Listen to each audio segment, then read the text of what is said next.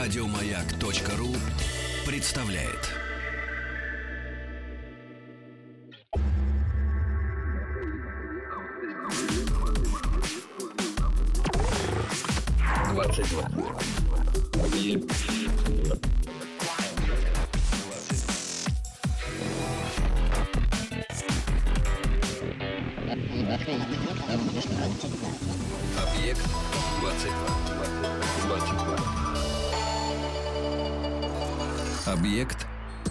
22. На поверхности Плутона присутствуют достаточно большие залежи замороженного метана. Это данные со спектрометра зонда New Horizons. И это подтверждает результаты наземных наблюдений еще в конце 70-х годов. Ну, довольно важное, конечно, открытие. Метан на Плутоне интересен э, в первую очередь э, планетологам, геологам, астрономам, а, потому что, скорее всего, он является следами первичной материи Солнечной системы, которая дошла до нас в том виде, в котором э, она существовала еще и 4,5 миллиарда, наверное, лет назад. Таким образом, э, изучение это может показать нам, как выглядели те самые кирпичики, из которых были сложены все планеты и, и все планеты Солнечной системы и малые небесные тела. Но досмотреть в космос всегда приятно, хотя, в общем, учитывая, что сегодня среда, ну а кое-где уже четверг, впрочем, это совершенно не имеет никакого значения, но главное, что очередной повод погрузиться в наш спецпроект по истории и философии. Это «Объект-22», я Евгений Стаховский, и здесь уже Ольга Алиева, кандидат филологических наук, преподаватель школы философии Высшей школы экономики. Здравствуйте. Здравствуйте, Евгений. Очень рад вас видеть. Спасибо, что нашли на меня время. Э, Тем более, потому что эм, меня так мотает, конечно, по всему огороду. То в- почти в 21 век, то в довольно древние м, какие-то истории. а, И вдруг я пришел к выводу, что ведь э, даже древняя история, ее саму можно поделить на несколько периодов. Да, понятно, что вроде как такая уже основа основ э, э, философии как науки, это, конечно, уже, видимо, Сократ и дальше, но ведь и до классического, да, так называемого классического периода, вот те самые досократики, если их объединить э, в одну какую-то такую большую историю, а где был там и Гераклит, и Анаксагор, да, и знаменитая Милецкая, например, школа. И совершенно особняком э, здесь, как мне кажется, стоят люди, которые, которые как раз были непосредственно перед Сократом, а, а это очень интересно. Я, конечно, имею в виду софистов. И софистику как, вряд ли как, да, целую школу, но как явление. Тем интереснее о нем говорить, что, если я правильно помню, собственно, э, софистами-то изначально называли... Ну, что это софист? Софист, по большому счету, такой учитель, педагог. Да, и э, совершенно правильно вы сказали, что можно поделить э, античную историю еще на множество разных этапов, но самое главное не увлекаться этими разделениями, потому что тут есть соблазн. И этот соблазн заключается в том, что как только мы все разделим, тут у нас до Сократики, потом у нас софисты, Сократики, Платон, ну и дальше после Платона уже известно, то получается такая, знаете, несколько э, библейская родословная, кто, Мгм. кого, кто кого родил, и мы склонны воспринимать вот эти разделения концепты, созданные изначально просто для того, чтобы нам было удобнее изучать этот материал, мы их склонны воспринимать как действительно некие школы или группы мыслителей.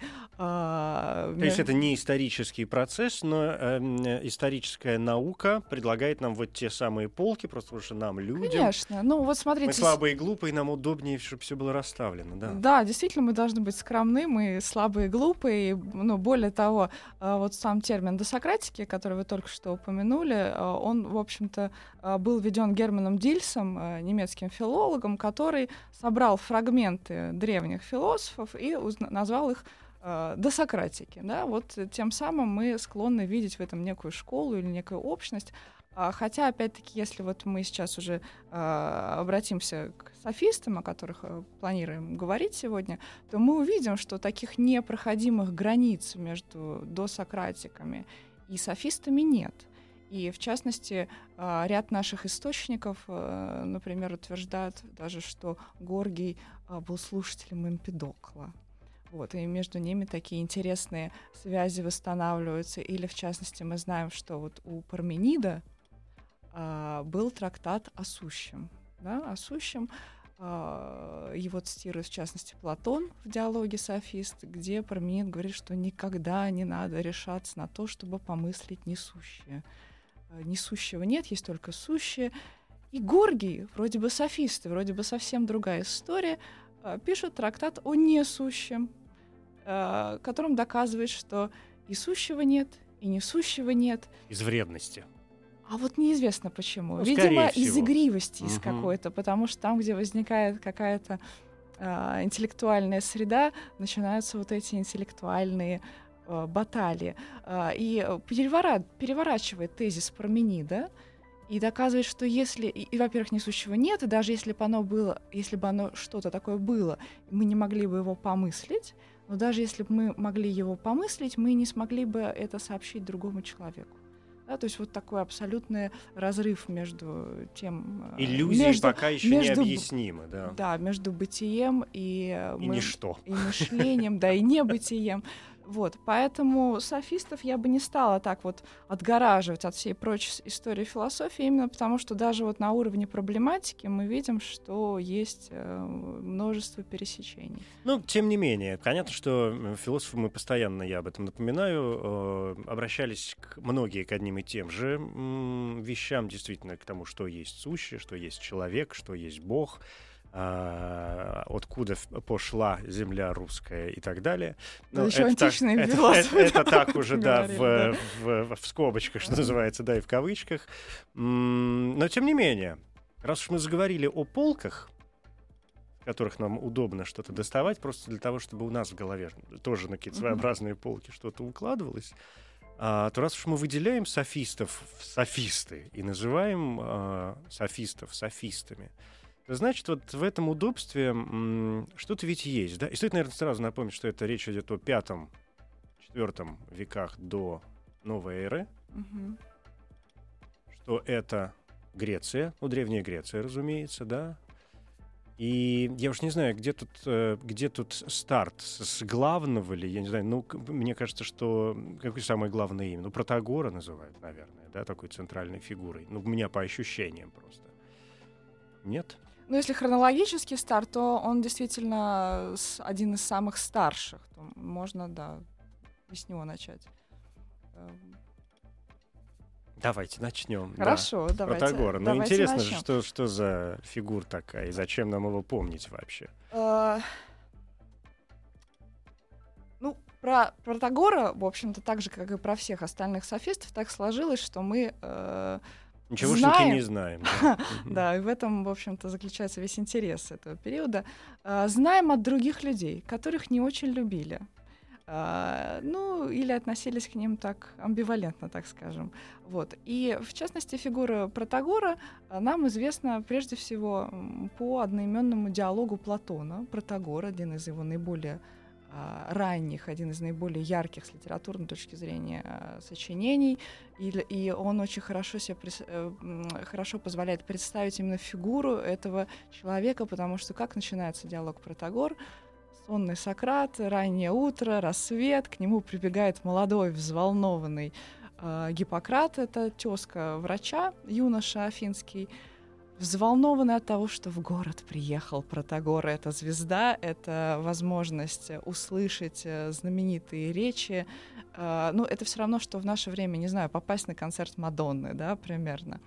И он будет э, Сократа для того, чтобы прийти в дом Калия, где остановился, а, где остановился Протагор, и где он беседует э, с, э, со слушателями. Вот. И это сразу у нас, при том, что это диалог, несомненно, художественное э, пр- произведение, но, тем не менее, это сразу нам дает такую картинку, фон, на котором мы можем представить себе софиста. Во-первых, он откуда-то приехал. Это Такой так- пришлый человек. да, он гастролер, странствующий, он гастролирует. У него есть программа, причем зачастую это действительно программа. Это некие, некие речи, которые он уже знает наизусть или импровизирует на ходу.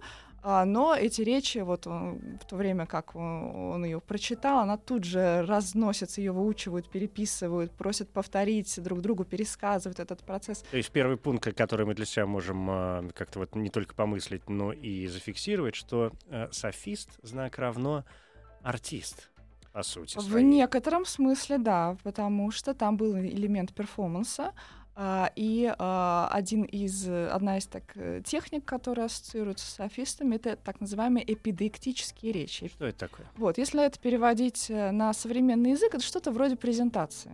Вот приехал человек, допустим, он еще не очень известный или известный, но на него так смотрят с, осторожностью, он должен сказать, кто он, зачем он приехал и почем он берет за свою работу, да, то есть вот чему он учит, как правило, программа софистическая — это обучение добродетели.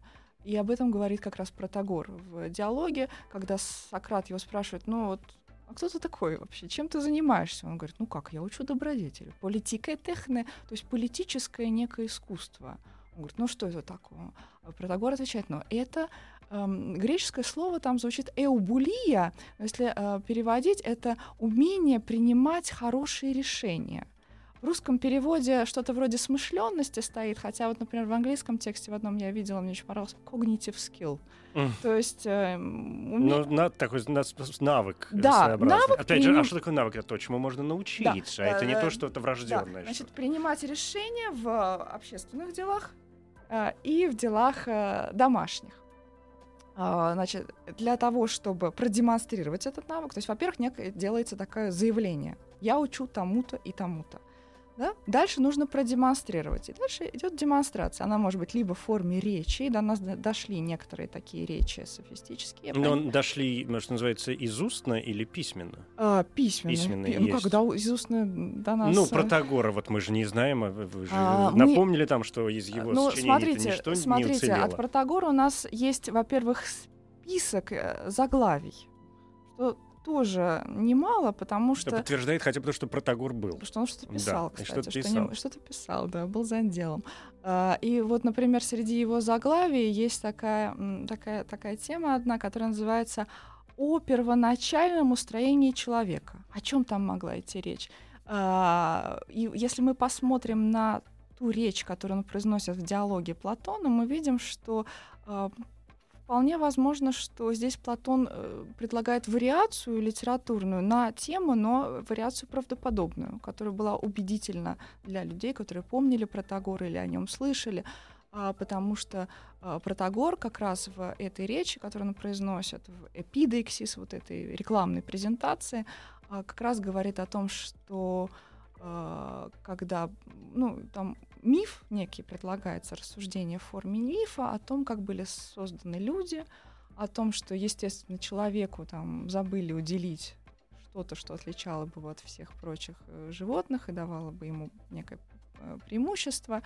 Э, и вот Прометей дает огонь, и все равно люди живут плохо, потому что у них есть огонь, они научились, не знаю, строить дома, горшки лепить из глины, пищу готовить но между ними нет закона и согласия. Они все время дерутся, выясняют отношения, плетут интриги, им некогда строить дома, варить пищу. Э, и... Кругом враги. Да, потому что они живут как дикие звери в берлогах. И Протагор говорит, что вот в этот момент уже Зевс посылает Гермеса для того, чтобы людям э, внушить стыд и правду для того, чтобы они могли жить в сообществе. Вот здесь уже появляется вот эта самая политическая проблематика. И если мы соотнесем это с тем названием трак, ну, трактата или сочинения Протагора, который приводит Диоген Лаэрти, то мы можем предположить, что вот это первое первоначальное состояние человека, о котором рассуждал Протагор, это, видимо, было вот это самое дикое такое состояние, с которым человеку позволяет справиться вот этот самый стыд и правда. То есть здесь уже намечается такая концепция исторического, я бы даже сказала, цивилизационного развития от состояния такого дикости к состоянию а, более э, более человеческому, более, скажем. более человеческому, вот, смотрите, да. вот здесь есть э, два ведь важных момента, мне кажется. Что-то вот у меня сейчас с ними возникла ассоциация. А, тем более с одним уважаемым профессором мы буквально на днях об этом вспоминали, что ведь начиная с софистов, угу человек и вообще философия стала антропоцентричной.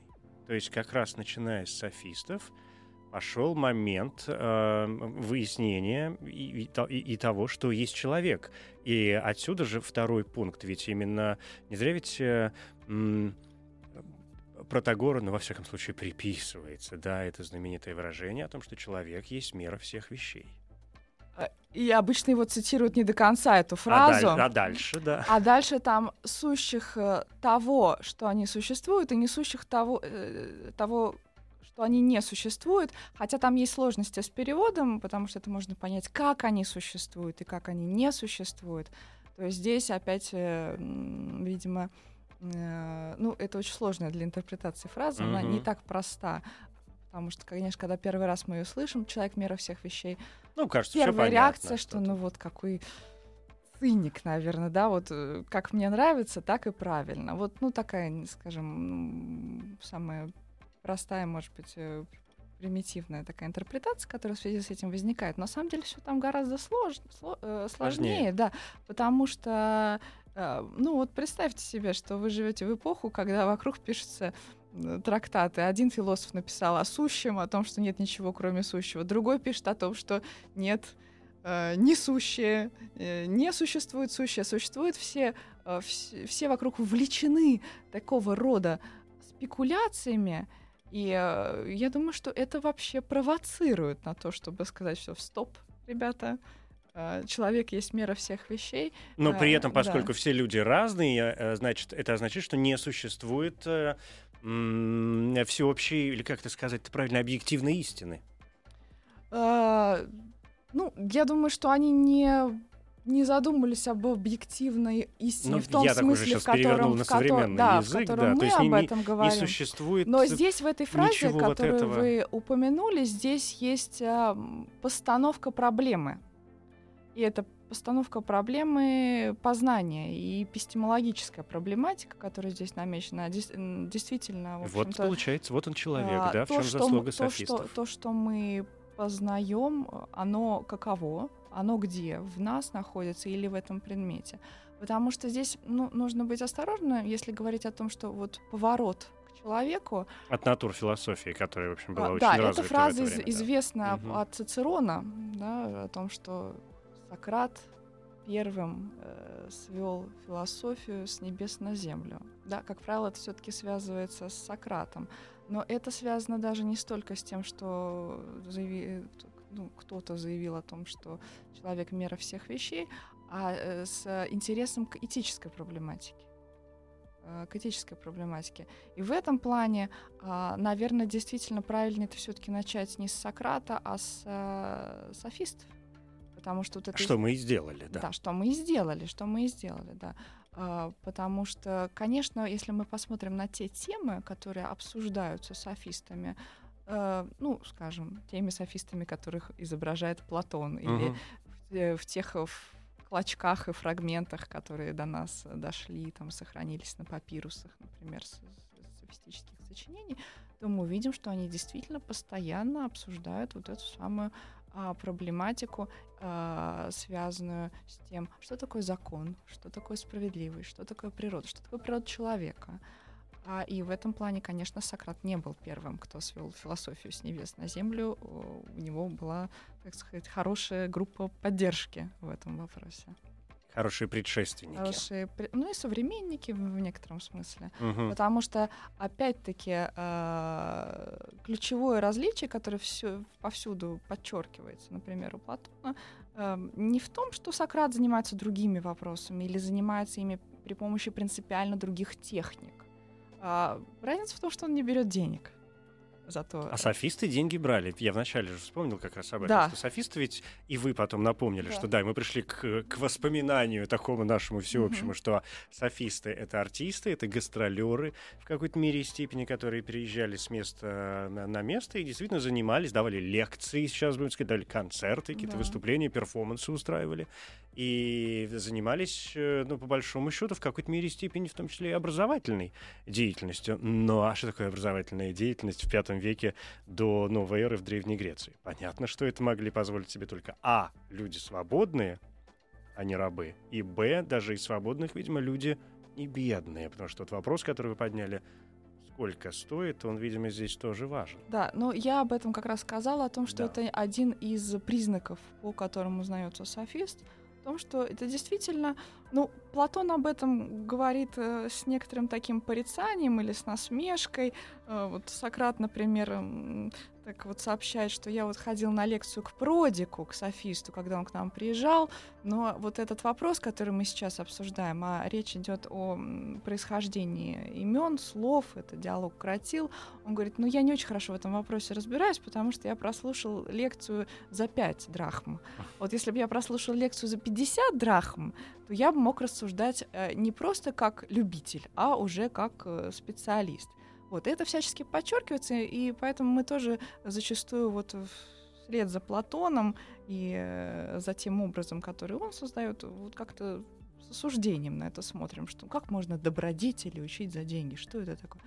Но, с другой стороны, если на это посмотреть вот с точки зрения э, реалий исторических, то мы увидим, что это первые профессиональные э, люди, профессиональные преподаватели, которые сделали это, так сказать, э, Своей профессии, Своей его, по сути, своей своей профессии, профессии. да. и открыто об этом заявили, что они этим зарабатывают на жизнь, тем, что они учат. А, другой вопрос, чему они учат? Это было совсем не очевидно, что такое учить добродетели. Вот давайте, я Да. предлагаю сейчас по, по глоточку чая, и после этого уже к добродетели, к добру, злу и прочей, прочим риторическим фигурам. Хорошо.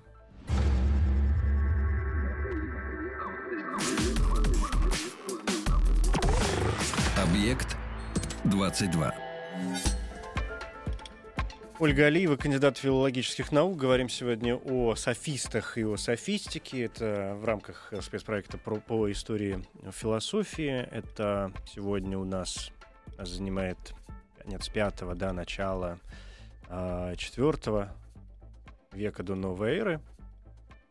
Мы коротко так прошлись по Протагору, вспомнили некоторых других личностей. И самое время, наверное, мне кажется, свернуть э, м, к, к точкам конкретным, кто, что и как. Может быть, без э, жестоких подробностей, но тем не менее. Потому что мы вспомнили о том, что а, софисты как артисты преподавали, да, стали первыми, по большому счету, профессиональными преподавателями, но, видимо, действовали так, как и сегодняшние, например, педагоги. В общем, времена меняются, но сущности человеческой нет.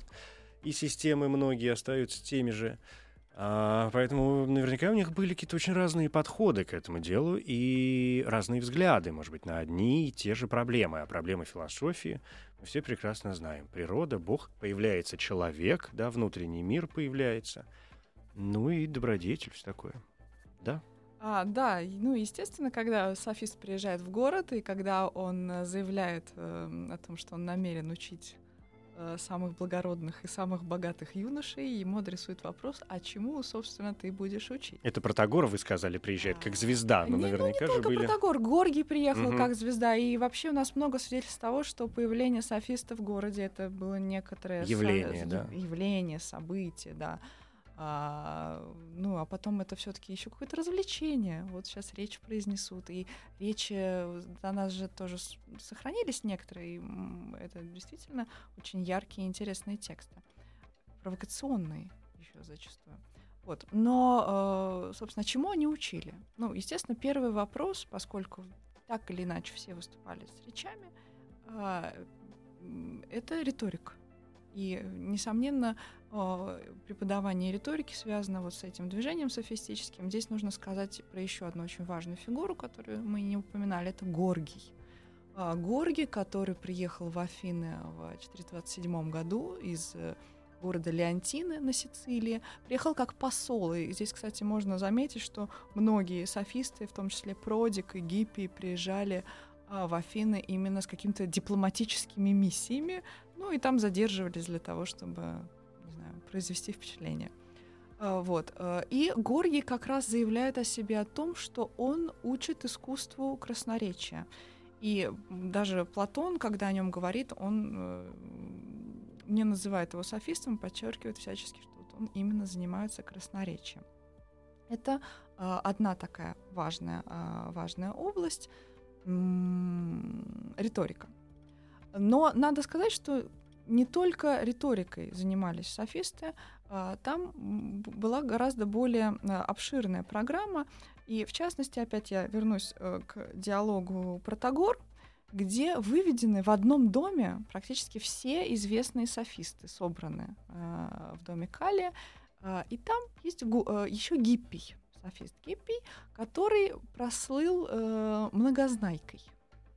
Потому что Гиппий был известен тем, что он несчастных юношей, которые поступали к нему в обучение, мучил всем, чем можно. Геометрия, арифметика, астрономия, э, плюс ему приписываются различные сочинения по истории, э, историю основания колонии он написал Гиппий. Он является автором каких-то мнемонических техник э, многих. Ну, в общем, человек, который заявлял о том, что он знает все и, в общем-то, всему может научить юношей. И здесь мы видим, что в некотором смысле уже формируется некий набор предметов вот в современном понимании, что есть некие предметы, которые можно преподать для того, чтобы человека сделать лучше, подготовить его к государственному, э, государственному поприщу. Э, в связи с Гиппием даже есть очень забавный э, такой эпизод, тоже в одном из диалогов Платона упоминается, что когда он приехал на Олимпийские игры, а софисты очень любили приезжать на разного рода э, такие Массовые Масс, мероприятия. Ну, конечно, столько людей, да. почва а, такая. Да. И, э, в общем, Гиппия там видели, что он похвалялся даже тем, что он сам соткал, свой, соткал и выкрыл свой плащ, сам э, сплел там э, какой-то поясок, сам сделал сандали. На все руки. Все, все, все умеет Гиппи. Вот это одна, один такой персонаж. Но надо сказать, что математикой а, интересовался не только Гиппи, потому что вообще было какое-то повальное увлечение математикой в этот период. Все занимались решением квадратуры круга, всех безумно увлекали геометрические задачи. А, Протагор, э, Аристотель сообщает, что он тоже там э, доказывал, что касательное проходит не через одну точку э, к, кругу, ну и так далее. Вот. Помимо этого, э, есть еще э, одна очень важная область, ну, так сказать, намечается как научная область в это время, связанная с софистами, это разного рода исследования языка. Потому что если софист работает, э, так сказать, словом, да, он работает словом, он воздействует на публику. Ему интересно вообще, а как происходит это воздействие и что, что у него за инструмент. И э, с софистами связана такая область знания, как э, ор ортоэпия, но это не орфоэпия современная, потому что современная орфоэпия занимается... Нормами произношения. Нормами произношения, да. А это искусство, э, наука о правильности речи как правильно употреблять слова. Вот. И надо сказать, что этим занимался Продик, этим занимался э, немного и э, сам э, Протагор. Э, и, э, в частности, Продика, по всей видимости, э, видимости, высмеивает Аристофан, например, в «Облаках», где он изображает школу Сократа, но на самом деле это такой некий обобщенный образ учителя, который Аристофан вот, э, видит в V веке.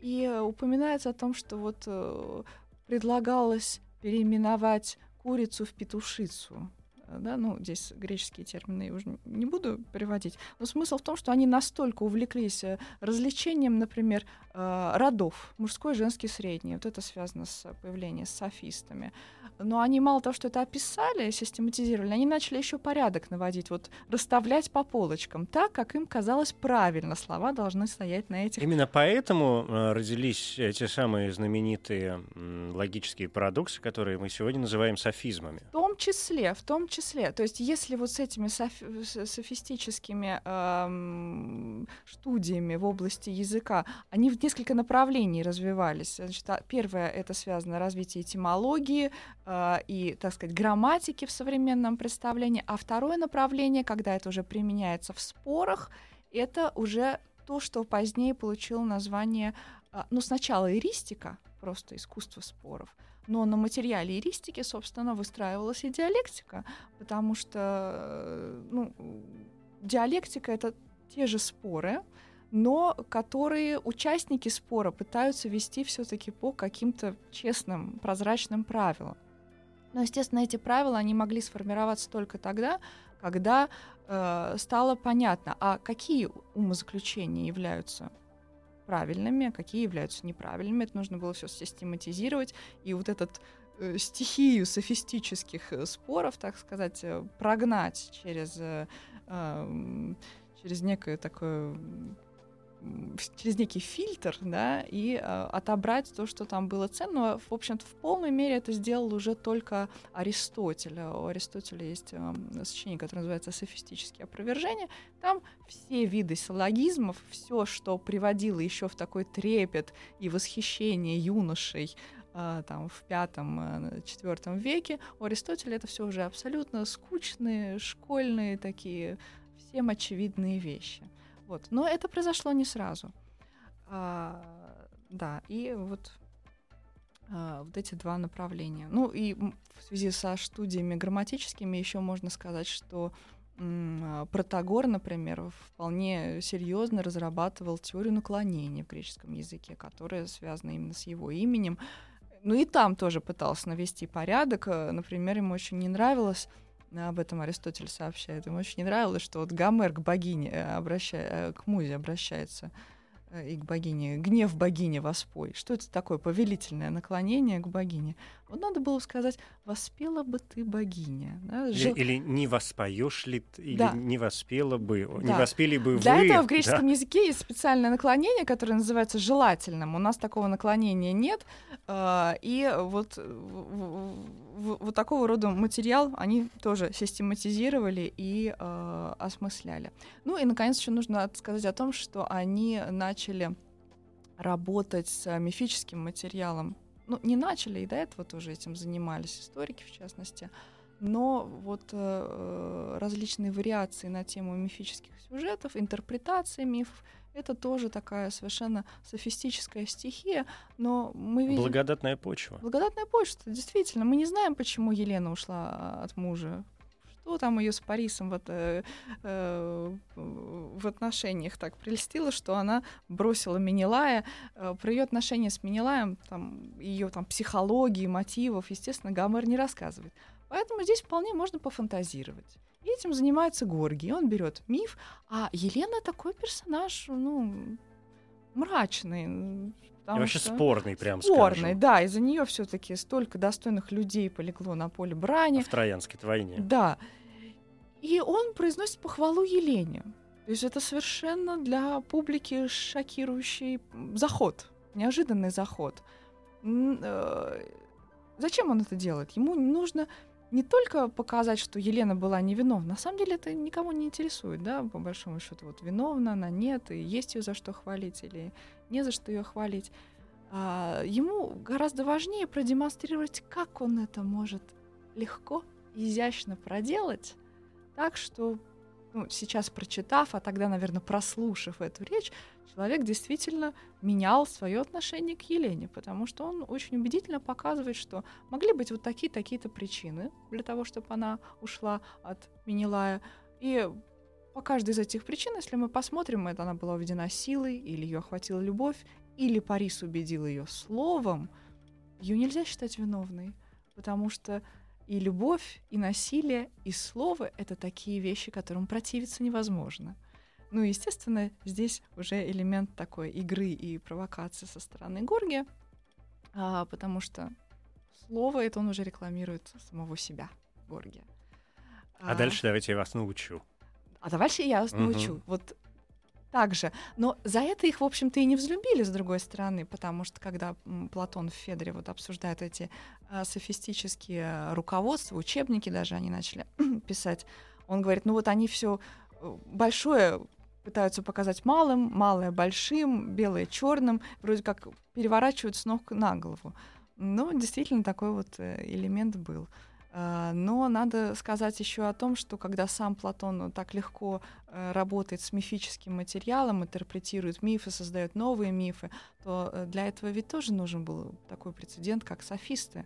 И действительно мы видим очень много примеров того, как они э, разрабатывали, актуализировали мифические сюжеты и тем самым создавая литературные жанры, в которых уже вполне спокойно и уверенно чувствует себя и сам Платон. То есть даже с исторической точки зрения это была та необходимость, которая позволила просто развиваться э, тому процессу, который мы сегодня называем там, философским, например, процессом. То есть они заложили, э, ну, в том числе и, и традиции, какой-то мере и степени, с которыми можно было работать дальше. Либо соглашаясь с этими традициями, либо как раз в противовес. Ну, действительно, да, если мы э, упускаем из виду софистов и просматриваем там Платону, допустим, в вакууме, то нам будет непонятно.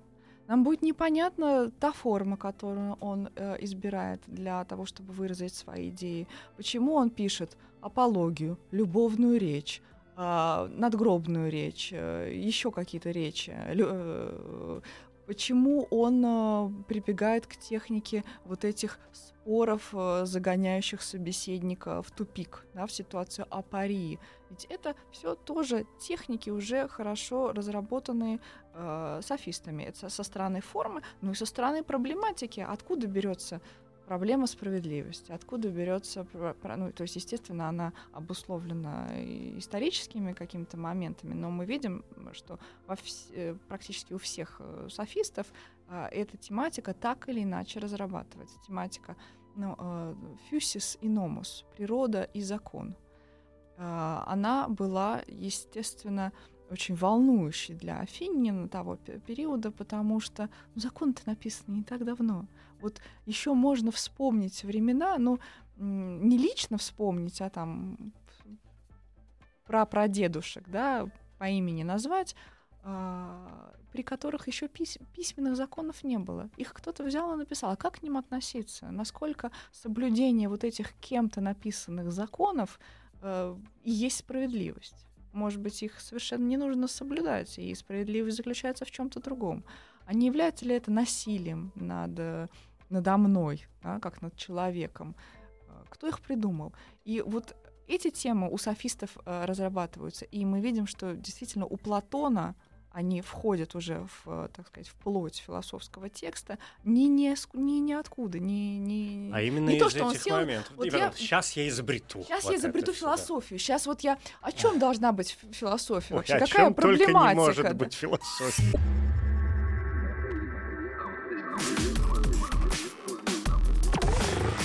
Объект 22. Но это мы вернулись, э, сейчас я подумал, к тем моментам, что м- вот эти вот основы, о которых вы сейчас рассказывали, да, и вот этот фундамент э, своего рода, и про законы, про которые вы сейчас говорили, да, и которые, в общем, действительно уже стали каким-то политическим моментом, политическими взглядами тех или иных м- представителей того явления, которое мы сегодня называем софистикой, и тех, кого называем софистами, а, это мы опять возвращаемся вот к этому, что человек есть, что нет объективной какой-то истины, что действительно каждый же волен, человек есть мера всех вещей. Ну, снова. По-разному эта проблема решалась. Человек есть мера всех вещей. Какой человек? Вот конкретно вот, я? Вот, то, о чем вы сказали, или, да. Почему, а, этот, или почему вообще этот некая, закон должен работать для или, всех? Или вообще некая человеческая природа. И мы видим, что ответы были очень разные на этот вопрос. А, например, да, а, тот же самый Протагор, он, очевидно, не был таким разнузданным циником, как там может, э, можно, можно было бы подумать вот одной этой фразе. Потому что, опять-таки, из той речи, которую мы видим у Платона, следует, что есть закон, который, в общем-то, является благом для человеческого общества. Более того, его профессия софиста, она оправдана в той мере, в которой он а, способствует обучению добродетели и так сказать, поддержанию вот, это, вот этого закона. Но очевидно, что это был не единственный ответ на, на вопрос о том, как относиться вот соотношению природы э, или каких-то конвенций э, природных или общественных и э, закона. А, потому что есть пример еще, например, Фросимаха. Это первая книга государства, и это уже совсем э, другая фигура. Э, я напомню, значит, там происходит м, диалог в доме Кефала. Э, Сократ сначала с Кефалом, потом с его сыном обсуждает проблему справедливости. И обсуждают вообще, ну а что это такое? Вот, можно ли быть справедливым, э, можно ли быть счастливым, творя несправедливость? Или, или может, может ли это быть благом несправедливость? А, и в разговор вмешивается халкидонец Фросимах, тоже софист, он представлен как софист, и он, кстати, упоминается и в других источниках как софист, то есть мы не только от Платона про него знаем, который начинает доказывать, что ну это все глупости о том, что ты тут, Сократ, рассуждаешь. А, на самом деле закон — это то, что пригодно сильнейшему. Вот это уже такая релятивистская концепция. Кто-то написал законы, потому что он... Они были ему удобны. Они нужны, были ему да. удобны. Но дальше, конечно, Сократ не соглашается. Он говорит, что ну, если этот человек сам, например, не понимает, что для него благо, что нет, начинает это а, оспаривать. Но во всяком случае мы можем, так сказать, зафиксировать, что вот такое решение в софистической среде было. Более того, есть еще такой текст софиста Антифонта, а, который вообще попал в поле зрения историков философии в начале XX века, когда нашли в общем, на клочках папируса его сочинение об истине. И э, там опять он тоже рассуждает вот о соотношении закона и э, закона и природы и говорит, что ну закон мы нарушаем, и нам от этого плохо лишь потому, что есть некая, так сказать, карательная машина, которая поддерживает этот закон, да, обеспечивает его исполнение, а, который может нас э, покарать, а может при некоторых обстоятельствах и не покарать. Это если мы совершенно несправедливы, то есть так, что мы можем даже уклониться от кары, в общем-то, в этом случае несправедливость является для нас высшим благом. А если мы приступаем э, законы природы, то в этом случае кара нас настигнет в любом случае, э, не, вне зависимости от каких-то внешних обстоятельств. То есть здесь тоже вот эта э, линия, ну, не совпадающая с тем, что говорит Фросимах, но действительно очень близкая, которая противопоставляет закон как нечто навязанное людям и э, природу как нечто, в общем-то, такое более э, то, на что следовало бы ориентироваться. И еще один пример тоже вот в, в, это, в этом тренде, это, э, ну, вот это не софист, но, человек сказать, высказывающий некие тезисы, близкие к софистическим, это э, в диалоге Горгий, Каликл там есть такой, который э, Сократу э, в какой-то момент начинает доказывать, что, вообще говоря, законы придуманы слабыми для того, чтобы запрессовать, запрессовать сильных. сильных да. да. А, вот это. Так обезопасить себя да. в какой-то мере степени. Да. Но э, есть, были среди софистов, были и поборники закона, и вот один из них Протагор мы упомянули, но есть еще такой интересный персонаж, которого зовут Аноним Ямблиха. То есть, ну, его никак не зовут. А, э, это одна глава в сочинении позднего автора Ямблиха, а, это неоплатоник третьего века уже. А, вот у него сохранилась выдержка из какого-то автора, датировали ее там филологи пятым веком. Понятно, что текст софистической среды, много кому приписывали, так не решили, кто это, и решили называть его анонимом Явлиха. И вот этот аноним Явлиха как раз тоже исходит э, из соображения о том, что э, законом все-таки удобнее, лучше жить с законом, и э, ну, у нее такая более прагматичная, прагматичная аргументация. Но смысл в том, что э, если мы сейчас перестанем, э, перестанем ориентироваться на закон, то все придет в упадок. Торговля, дела все наши домашние, политические и так далее. И еще есть один такой персонаж, которого зовут Критий и о котором мы знаем, что он был один из 30 тиранов, он был дядя Платона, такой персонаж тоже со спорной репутацией, ну, потому что один из 30 тиранов. Вот. Но, тем не менее, э, ему тоже принадлежит ряд э, сочинений, причем не только прозаических, но и поэтических, и в том числе некая драма «Сизиф». Ну, там есть проблемы некоторые с атрибуцией, но, во всяком случае, э, в этом Сизифе, который приписывается Критию, а, Крити тоже исходит из концепции эволюции человечества постепенной от э, дикого состояния к э, более приличному состоянию и связывает это с появлением законов. Но, правда, а, он говорит о том, что люди как-то не очень хорошо э, соблюдали законы, а, пытались их нарушать. когда никто не видит.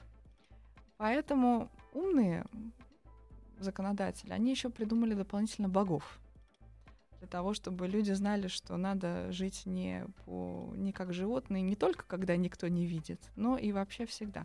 То есть вот эм, разные решения предлагались, но, как мы видим, все вот примерно вокруг одной и той же проблематики Главная ходят. проблема, да. да. Это вот эта самая справедливость о которой тоже разрешает Платон. Просто Платон со свойственной ему такой элегантной гениальностью э, э, эту проблему выводит просто в другую плоскость и решает эти задачи вот не в двухмерном пространстве, а в трехмерном, потому что он сразу вводит идею блага, идею некой высшей такой реальности, которая определяет, в общем для нас и понятие вот этой самой э, справедливости, а не просто в плоскости человеческих отношений, как это пытались делать другие софисты, ну, кто-то более удачно. Ну да. Но и Платон это уже, конечно, совершенно другая тема. Я здесь позволю да. себе напомнить, что Платона мы у нас в трех частях, он прям у нас трех, мы трехтомник такой сделали про Платона, и его можно найти, в том числе, например, и в подкастах.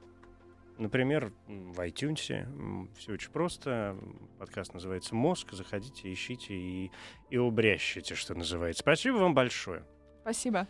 Да, я думаю, что э, мы не вспомнили, э, вы говорили о софизмах, но не произнесли вслух, как мне показалось, ни одного софизма, но, может быть, это будет повод нам всем залезть в источники дополнительно, чтобы изобрести для себя какой-нибудь новый, может быть, софизм или заучить а, в диалог, и выбрать э, любимый. В диалог Ефтидем можно заглянуть, там вот. будет много софизмов. Все, Ефтидем, и туда, и там будет да. красота. Ольга Алиева, кандидат филологических наук, преподаватель школы философии Высшей школы экономики. Ну, прекрасные софисты, конечно, спасибо. Спасибо вам. Еще больше подкастов на радиомаяк.ру